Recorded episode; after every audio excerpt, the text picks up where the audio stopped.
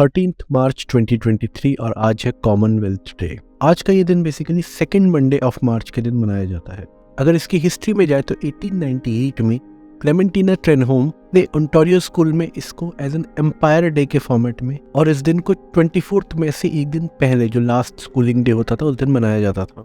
Reason क्योंकि queen Victoria का birth anniversary twenty मई को था। उसके बाद 1901 में जब क्वीन विक्टोरिया की डेथ हुई तो इसे ट्वेंटी फोर्थ ऑफ़ मे को रेगुलर मनाया जाने लगा बट अंटिल 1916 क्योंकि उसके बाद वर्ल्ड वॉर ने अपनी जगह ले ली थी। फिर जब वर्ल्ड वॉर खत्म हुए, तब इस एम्पायर डे को एक अलग नाम देने की बात चलती रही, जिसमें कि हर किसी का प्रपोजल था कि इसको कॉमनवेल्थ के नाम से सेलिब्रेट किया जाए। और एट द एंड 1976 में इसे ऑफिशियली कॉमनवेल्थ डे के नाम से डिक्लेयर किया गया। इसका डेट भी चेंज किया गया। रीज़न ये था कि कॉमनवेल्थ की ऑर्गेनाइजेशन ये चाहती थी कि जो भी कॉमनवेल्थ का डे रहे, वो किसी पर्सन स्पेसिफिक से कनेक्टेड ना हो।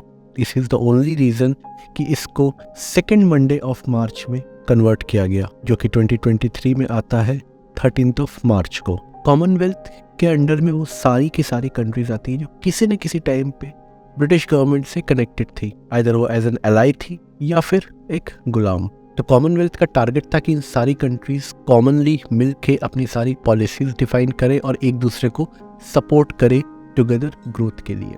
अगर इंडिया की बात की जाए तो 1947 में जब इंडिया आज़ाद हुआ था तो इसको कॉमनवेल्थ के ग्रुप में रखा गया था। बट जब इंडिया ने डिक्लेयर किया कि it's going to be a republic country तो ये क्वेश्चन उठने लगा कि रिपब्लिक होने के बाद it will not be a part of Commonwealth और इसे अपना नाम वापस लेना चाहिए। बट 1949 में ब्रिटिश गवर्नमेंट के साथ इंडियन गवर्नमेंट का डिस्कशन हुआ और जॉइंट डिस्कशन के बाद ये कंक्लूड हुआ कि इंडिया रिपब्लिक होने के बाद भी कॉमनवेल्थ का पार्ट रह सकता है बिकॉज़ ऑब्वियसली हर कंट्री को एक दूसरे की ज़रूरत थी।